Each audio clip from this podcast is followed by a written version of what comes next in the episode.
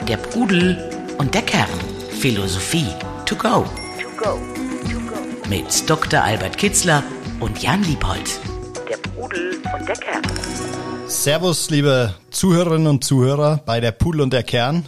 Wir melden uns erneut aus dem Haus der Weisheit in Reit im Winkel. Albert sitzt mir gegenüber mit einem breiten Lächeln, ich hätte fast Grinsen im Gesicht gesagt, weil wir wieder mal so schönes Wetter hier erwischt haben, weil die Natur gerade sprießt und ja, es ist wirklich ein, eine tolle Umgebung, um heute über einen Philosophen zu sprechen, Albert, der dich zurück äh, auf die Spur der Philosophie gebracht hat, der aber auch, ähm, wie kaum ein anderer, für den Begriff äh, der Lust steht. Lust am Leben, Lebensfreude. Es geht heute um Epikur.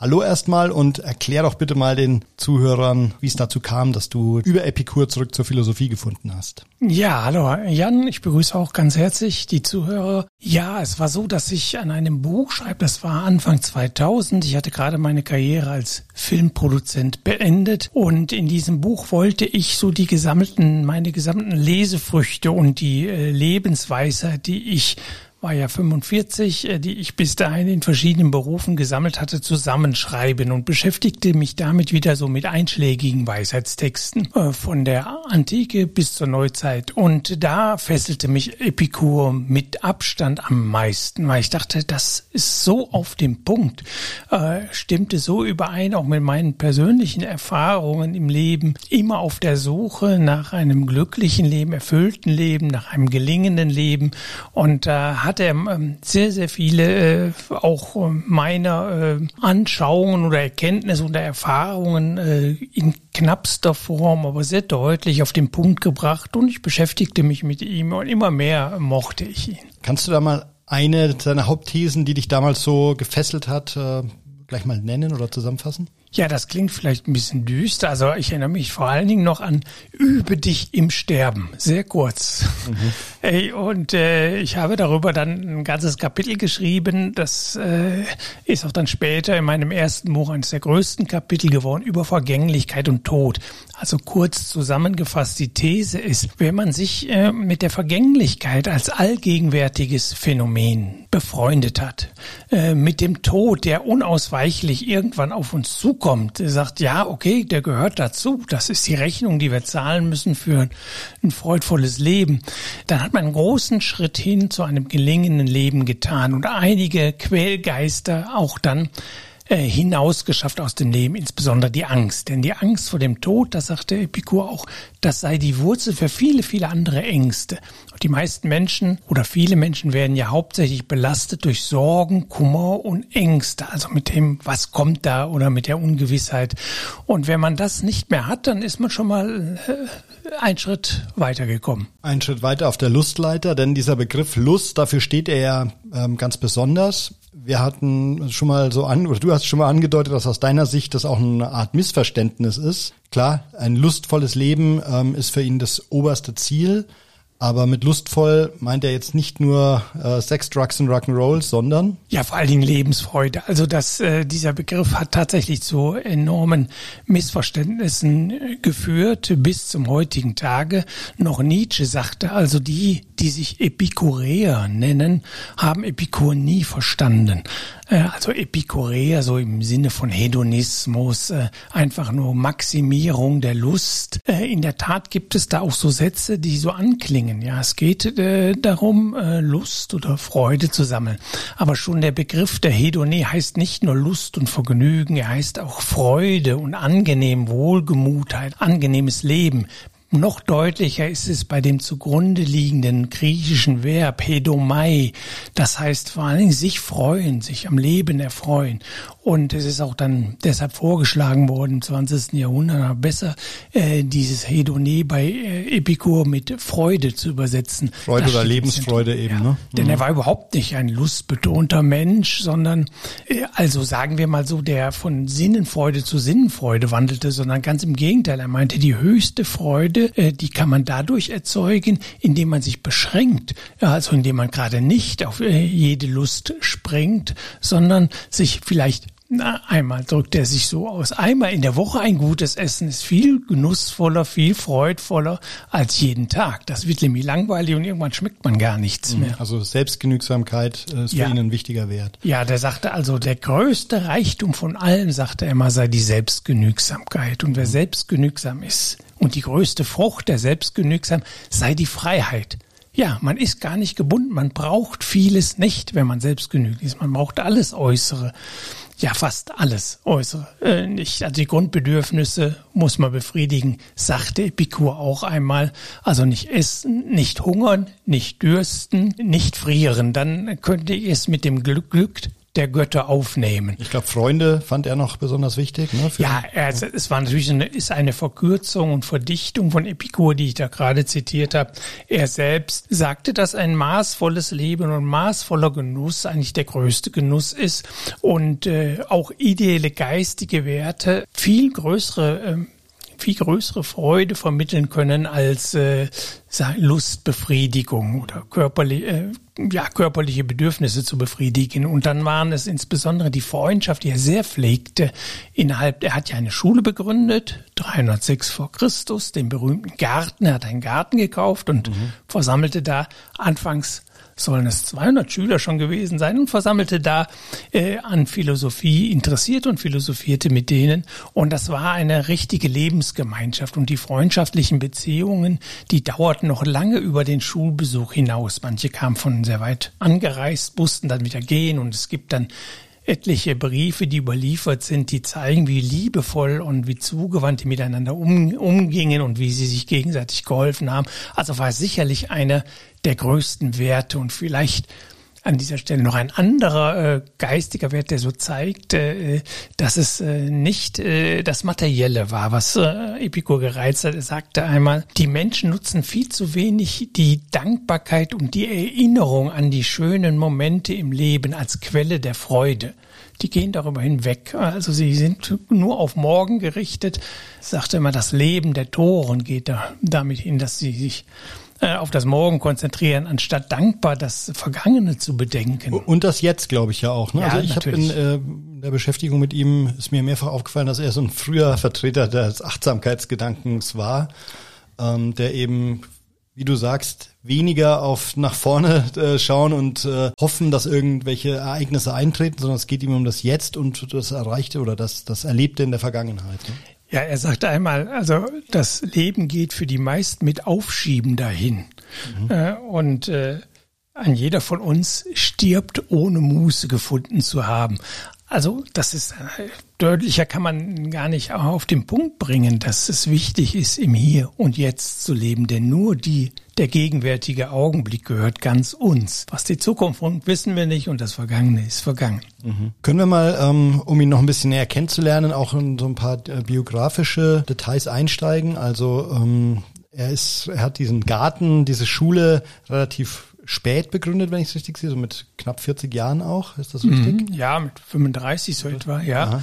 Ja, er wurde 341 äh, auf Samos, glaube ich, geboren. Samos, ja. Und 271, also 70 Jahre alt wurde er, kam aus bescheidenen Verhältnissen, dann kamen noch politische Wirren dazu, dass er richtig in äh, die Familie in Armut verfiel. Interessant ist, mit 14 soll er sich schon für die Philosophie interessiert haben und dann sehr vieles im Eigenstudium aufgebaut haben. Dann war er mal zwei Jahre mal in Athen und äh, mit 18 und hat da eine Ausbildung gemacht, eine übliche äh, Ausbildung, aber ich bin sicher, da hat er sehr tiefen Kontakt auch mit der Philosophie gehabt, äh, hat dann im Selbststudium hatte auch Lehre, aber vorwiegend im Selbststudium sich die Philosophie angeeignet und dann schon außerhalb von Athen, bevor er nach Athen kam, um dort den Garten, seine Schule zu begründen, hatte er auch schon anderswo als Philosophielehrer äh, war er tätig und äh, da entstanden auch die ersten Freundschaften mit seinen späteren äh, Meisterschülern und Schülern, mit denen er sehr freundschaftliche Verhältnisse gehabt hat. Ja, er hat dann 306 äh, mit 35 dann diese Schule äh, gegründet. Kurz darauf dann kam Zeno von Kition, ich glaube drei Jahre später, und gründete die stoische philosophische Schule. War ja auch so ein gewisses Antagonistenverhältnis. Ne? Richtig, ne? also mhm. später äh, waren das eigentlich konträre Richtungen oder so wurden sie jedenfalls aufgefasst. Äh, äh, man war entweder Stoiker oder Epikureer. Gut, es gab auch noch die Akademie, die Schule von Plato und die Schule äh, von Aristoteles, Peripathetiker, aber der Hauptstreit war zwischen den Epikureern und, und den Stoikern, wobei äh, auch das schon auf Missver Missverständnissen beruht. Also Seneca, der Stoiker, später, also 300 Jahre später in Rom, der hat äh, häufig äh, Epikur zitiert und der war da, hat das völlig richtig gesehen, dass der in seiner, in der Substanz seiner ethischen Lehre viel näher der Stoa stand, als man gemeinhin geglaubt hat. Er, er ging ja, also Epikur ging ja auch davon aus, dass so eine Windstille der Seele, habe ich als Begriff gelesen, die Grundlage ist für ein glückliches, gelingendes Leben. Ne? Also ja, richtig, genau. Also auch ihm ging es um die Lust in der Ruhe. Auch ganz, das ist mhm. interessant. Ne? Also nicht Lust in der Bewegung, in, der, in dem Sehnen und in der Befriedigung, in, dem Akt, in der Aktion, in dem Kick, sondern nein, also die Stille, die, das, das Genießen und dessen, was da ist, ohne irgendeine Aktivität. Ja, und der, die Seelenruhe, das war ein zentraler Begriff. Das ist eigentlich die mächtigste Quelle der Lebensfreude, dass man in sich äh, eine Harmonie hat, ein stimmiges Leben, mit sich ins Reine gekommen ist. Selbstgenügsamkeit deutet ja auch schon darauf hin, dass man nichts Äußerliches braucht, um glücklich zu sein oder wenig mhm. Äußerliches. Aber genau deswegen fragt man sich natürlich, wie kommt es dazu, dass er und auch wir haben ja mal so als Arbeitstitel Philosoph der für Philosophie der Lust, ähm, mhm. ähm, als wir uns darauf vorbereitet haben, für unseren für diese Folge rausgeschrieben. Also wie, wie kommt es dazu, dass er so wahrgenommen wird als derjenige, der eben in seinem Garten Orgien veranstaltet hat, ähm, der äh, die Lust über alles stellt und dann aber, wenn man sich tiefer damit beschäftigt, dann doch eigentlich eher wieder Selbstgenügsamkeit, äh, Ruhe, Ataraxie auch äh, eben auch als Begriff äh, nach vorne stellt. Ja, man kann vielleicht sagen, die wenigsten philosophischen Grundanschauungen wurden von der Menge richtig verstanden. Das ist bis zum heutigen Tag nicht, nicht anders so. Oder und wurden häufig missverstanden. Ich denke, es hat mehrere Gründe. Es ist einmal die Opposition zu den starken Stoikern in den Grundthesen und die Polemik, die daraus entstanden ist. Im Zuge der Polemik entstehen dann auch Gerüchte oder mhm. wie er seine Schule führte. Das war damals anstößig. Er war der erste, der auch Sklaven, Frauen ja selbst Heteren, also wir würden heute sagen Prostituierte, oder es waren gebildete Frauen, also äh, aber zuließ und da überhaupt gar keine, für ihn waren alle Menschen gleich, aber das war damals eben überhaupt nicht so und äh, er erweckte dadurch Anstoß und dann kamen eine, eine Menge, Menge Gerüchte auf. Aber es ist natürlich letztlich auch der Begriff der Hedone, der Lust, der hat ganz klar gesagt, die Freude oder die Lust, die Befriedigung oder das, das Wohl, Wohlergehen als subjektives Gefühl ist der höchste Wert und auch das kann leicht missverstanden werden. Ähm, beispielsweise, um das zurechtzurücken, äh, was mich fasziniert hat, ist eben, dass er sehr klar erkannt hat, da gibt es die Lustbefriedigung, ja, die ist die ist angenehm, die ist schön, wir streben alle danach, aber sie ist doch sehr kurz und nicht nachhaltig. Und meistens fällt man danach sogar in ein Loch oder muss sie bezahlen mit Leiden. Da gibt es dagegen, das kennen wir auch alle, wenn wir mit uns so, wenn mal alles gut läuft, wir fühlen uns so wohl in unserer Haut und sitzen dann irgendwo, oder die Sonne scheint oder sind mit unserem Partner oder mit unserer Familie zusammen, dann kann es so stille Momente geben, da werden wir so richtig durchschauert von, von, von richtiger Freude. Und das war die Freude, die Epikur angestrebt hat. Und die ist nämlich nachhaltig. Warum? Weil sie eben aus einer Harmonie, aus einem mit sich übereinstimmen, aus einem mit sich im Reine sein, äh, reinen sein hervorgestiegen ist und nicht in einer kurzfristigen Lustbefriedigung. Das ist eine ganz andere Qualität. Und ich denke, die Menschen von heute kennen die alle. Irgendwie haben wir die alle mal erlebt. Und das ist eigentlich viel, viel erfüllender. Aber ist er dann gegen diese kurzfristige Lustbefriedigung oder ge gewährt er die oder ähm überhaupt nicht? Er sagte, solange sie keinen Schaden im Schlepptau äh, nach sich zieht, ist das wunderbar. Ne? Also man muss den Begierden uh, unterscheiden und äh, das sind dann äh, die mittleren Begierden. Das sind solche, die äh, ja äh, weder Mut noch Schaden bringen können. Und äh, solange das der Fall ist, kann man sie, sollte man sie, kann man sie bedenkenlos befriedigen. Er hatte nur davor gewarnt, viele Begierden, wenn wir sie befriedigen, am Ende äh, kommt das Leiden. Sie sind also nicht nachhaltig. Also da kommt wieder dein beliebtes oder dein geliebtes Maß und Mitte äh, zum Tragen, Richtig, denke ich. Ja. Ne? Da war er sicherlich auch ein Protagonist. Ein Beispiel dafür wäre ja eben dieses, äh, wir sind auf der Autobahn, die Kinder fordern den äh, Drive, McDonalds Drive-In ein und mir ist von vornherein klar, ich fahre jetzt raus, ich esse ein Fastfood-Menü, befriedige kurz äh, dieses Lustgefühl und fühle mich aber hinterher schlecht. Das ist, glaube ich, diese Summenformel, die er auch aufmacht, ne, mit äh, kurzfristige Lustbefriedigung, die aber hinterher eher zu Leid in Anführungsstrichen führt, dieses leere Gefühl, wenn man weiß, man hat jetzt einfach seinem Körper und seinem ja nichts irgendwas Gutes getan. Ja, also das muss ja nicht so sein. Wir können ja viel mit unserer Einstellung, man muss sich auch nicht Vorwürfe machen, wenn man da mal ein Fastfood ist. Wenn man in, im Großen und Ganzen sich gesund ernährt, dann äh, sind solche Ausnahmen äh, überhaupt nicht schädlich und man muss auch kein schlechtes Gewissen haben.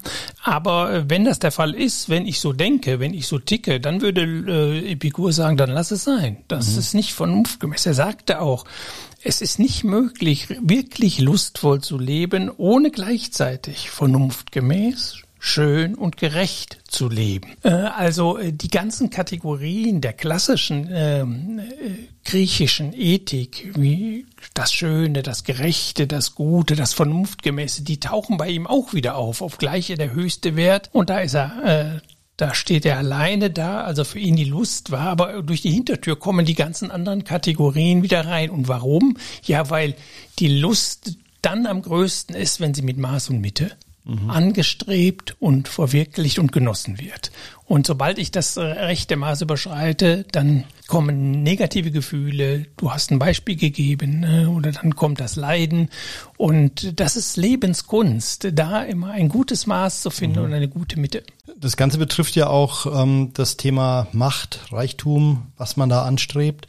Auch da hat er eine sehr klare Meinung, ne, dass ähm, das eher kontraproduktiv für das gelingende Leben ist. Was ich jetzt, ähm, das hat ihm ja auch viele Vorwürfe eingebracht, dass er so ein apolitischer Philosoph letztlich war, dass er glaubt, dass das politische, anders als viele dann später in Rom, ähm, dass das politische Engagement nicht gut fürs gelingende Leben ist. Ja, das hat auch zu einer großen Polemik geführt. Äh, er sagte griechisch late biosas, lebe im Verborgenen. Also hat gesagt, zieh dich da aus der Öffentlichkeit raus. Da, wir könnten mit Schiller sagen, hart im Raum stoßen sich die Dinge. Also wenn du da rausgehst und Reichtum anhäufst oder eine machtvolle Stellung haben willst, dann hast du auch viel mit viel Gegenwind zu mhm. kämpfen. Und da sind wir wieder, äh, er liebte lieber die ruhige See, die, das stille mhm. Betrachten, das stille Genießen. Und er meinte, da draußen kannst du nicht gut glücklich werden.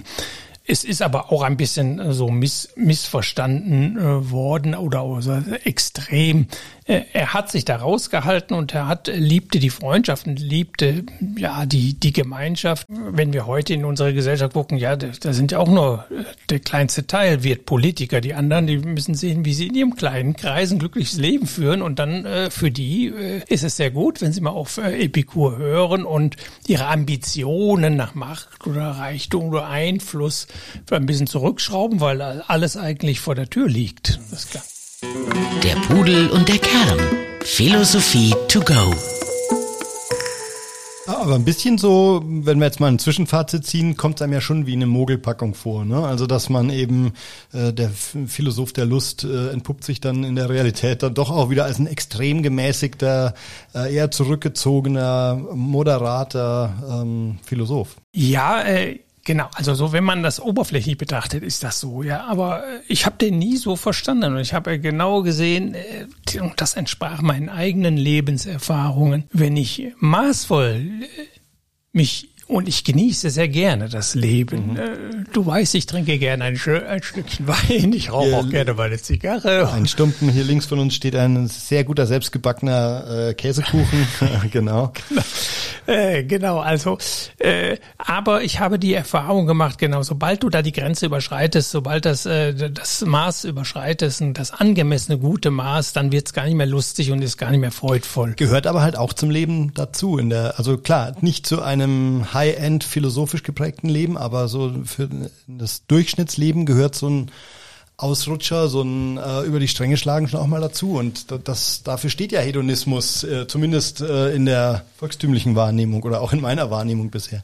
Also ich bin ein Freund davon, dass man äh, sich nicht akribisch an seine Lebensregeln hält. Also ab und zu mal über die Stränge schlagen, das finde ich gut. Das beweist nur, dass es da eine Regel gibt, wenn das eben wirklich die Ausnahme ist. Aber äh, ich persönlich habe mich da nie in, sagen wir mal, in Lustkumulation reingeschmissen, sondern äh, also da das hat mir nie so viel Freude gemacht.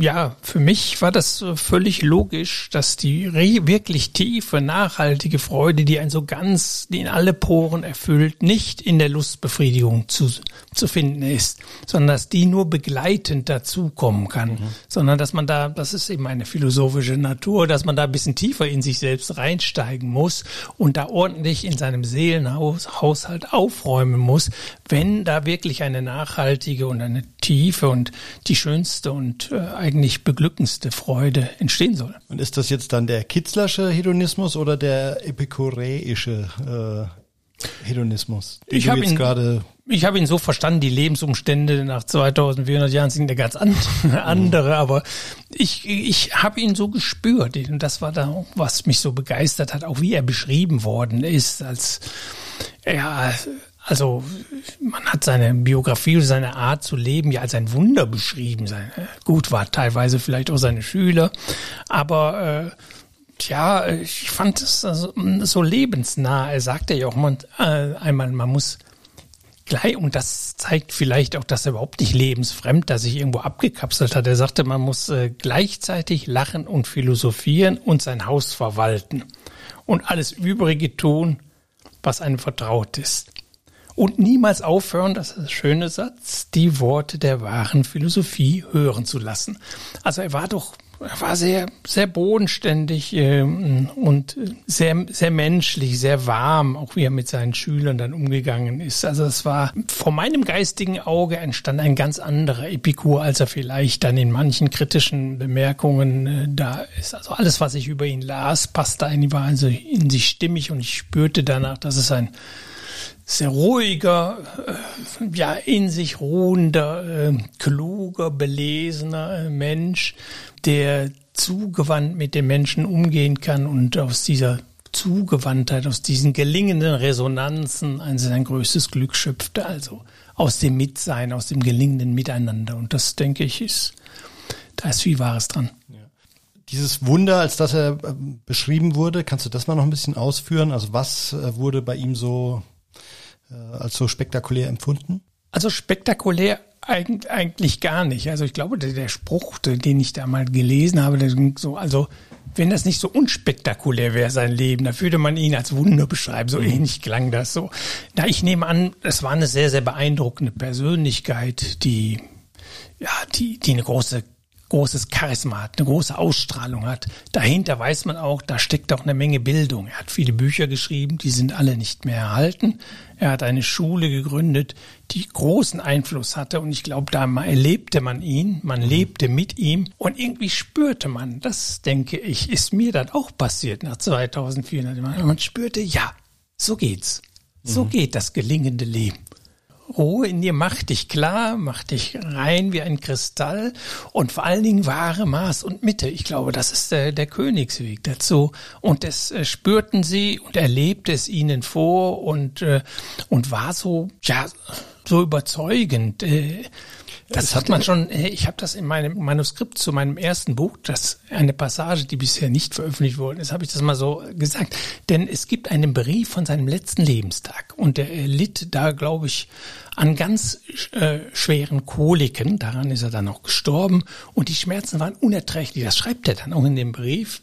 Also auch wenn meine körperlichen Schmerzen nahezu die Grenze des Unerträglichen erreicht haben, so ist mein Herz doch jetzt an meinem letzten Tag, er wusste also, dass er stirbt, so voller Freude im Gedenken an die vielen schönen Stunden mit euch Freunden etc. etc. Also der er ging erhobenen Hauptes aus dem Leben. Er sagte auch immer, äh, wir werden aus dem Leben heraustreten mit einem schönen Lobgesang, verkündend, dass wir gut gelebt haben. Und ich dachte immer, ja, wenn du dahin kommst, so ein dieses Gefühl, dass wenn dein letzter Tag kommt, dass du das sagen kannst. Ja, ich habe, das ist eigentlich ganz, ganz toll. Mhm. Und äh, ich habe dann eine gewagte These äh, oder ein Vergleich da äh, geschrieben. Also seht euch an, wie Epikur aus dem Leben getreten ist. Und es gibt ja andere, die am Kreuz gestorben sind und auch unter Qualen und äh, äh, ja, mit einer ganz anderen, äh, mit einer ganz anderen Haltung oder nicht mit einem Lobgesang auf das Leben, äh, sondern mit einem Schrei am, am, äh, am Kreuz angeblich, äh, dass äh, die große Not und das Leiden zeigte dann. Also, und wenn ich zu wählen hätte, dann würde ich lieber den epikureischen Weg wählen. Wobei in der Sache auch da zwischen dem christlichen und dem epikureischen Weg also gar nicht so große Unterschiede in der Sache sind. Ich glaube, das war ja äh, die christliche Wahrnehmung ähm, von Epikur lag ja auch so ein bisschen darin begründet. Ne? Also da, das war ähnlich wie mit der Stoa, gab es da auch einen großen Antagonismus zwischen den beiden ähm, Bewegungen oder zwischen den beiden Schulen sozusagen. Ja, ist richtig. Also von den, das war von manchen war die epikureische Philosophie das krasse Gegenteil der christlichen. Mhm. Aber klügere Christen, auch gerade im frühen Christentum oder die sich damit auch intensiver beschäftigt haben, die kamen zu einem gerechteren Ergebnis. Nee, dass da also auch viel Gutes bei Epikur selbst für Christen zu lernen ist. Mhm. Was ich so über seinen Garten gelesen habe, klang für mich allerdings auch so ein, ein kleines bisschen sektenartig. Also es war ja schon auch so, dass er da der ganz klare Anführer dieser, Bewe äh, ich nenne jetzt mal Bewegung war, dieser Schule eben war. Ähm, es gab eine ganz klare Hierarchie, dass ähm, die, seine Schüler mussten seine Lehrsätze auswendig lernen. Das war auch so nach außen so ein bisschen abgeschlossen, so wie ich es verstanden habe.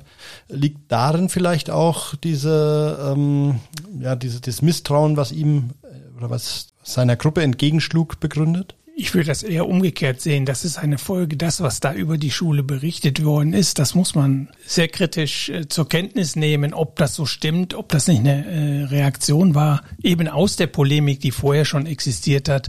Also da würde ich ein großes Fragezeichen hintersetzen. Das, das stimmt mit dem Tenor vieler Briefe und der freundschaftlichen Verbundenheit der mhm. Gruppe, stimmt das so nicht überein. Aber was das Tor was das Gute ist, was ich daraus gelernt habe aus diesen Berichten äh, und auch aus dem, das ist sicherlich äh, authentisch, dass äh, Epikur selbst gesagt hat, man kann kein ganzes Buch behalten, wenn man äh, wenn man bestimmte Dinge einüben muss in der in der Lebenspraxis, dann kann man nicht ein ganzes Buch im Kopf haben, sondern man muss das reduzieren auf einige Kernthesen und kernhafte Aussagen und die muss man verinnerlichen und dann poppen diese kleinen Sätze poppen nämlich auf in den kritischen Situationen Situationen und können richtungsweisen Orientierung geben und nicht ein ganzes Buch. Also das ist ein methodischer Gesichtspunkt, den ich für außerordentlich wichtig und hilfreich halte. Denn wenn wir etwas verinnerlichen wollen, wenn wir uns verändern wollen, wenn wir zu einem, ja, zu einem, unsere Persönlichkeit weiterentwickeln wollen, dann brauchen wir, dann müssen wir Dinge verstehen und das kann viel Zeit in Anspruch nehmen, aber dann wieder reduzieren auf etwas, was sehr, sehr prägnant und kurz ist und dann in den kritischen Situationen, wo ich diesen Rat brauche, aufpoppen kann. Beispielsweise übe dich im Sterben. Mhm. Also das heißt ja im Grunde, dass sie die Philosophie des Loslassen Könnens. Ne? Also die muss dann, wenn ich etwas verloren habe oder wenn mir etwas entgangen ist oder wenn ein Ziel nicht, dann muss, dann muss dieser kurze Satz aufpoppen, über dem Sterben, also lass los, ja. ist, äh, erkenne an, dass alles vergänglich ist und klammer dich da nicht dran weg. Und das ist ein sehr wichtiger Gedanke bei Epikur und den finde ich völlig zutreffend und richtig, dass man, äh, dass es Seneca sagte später, dass es zwei Seiten der Philosophie gibt. Das eine ist das Herleiten der Werte und, und der Unwerte und das Verstehen und Begreifen.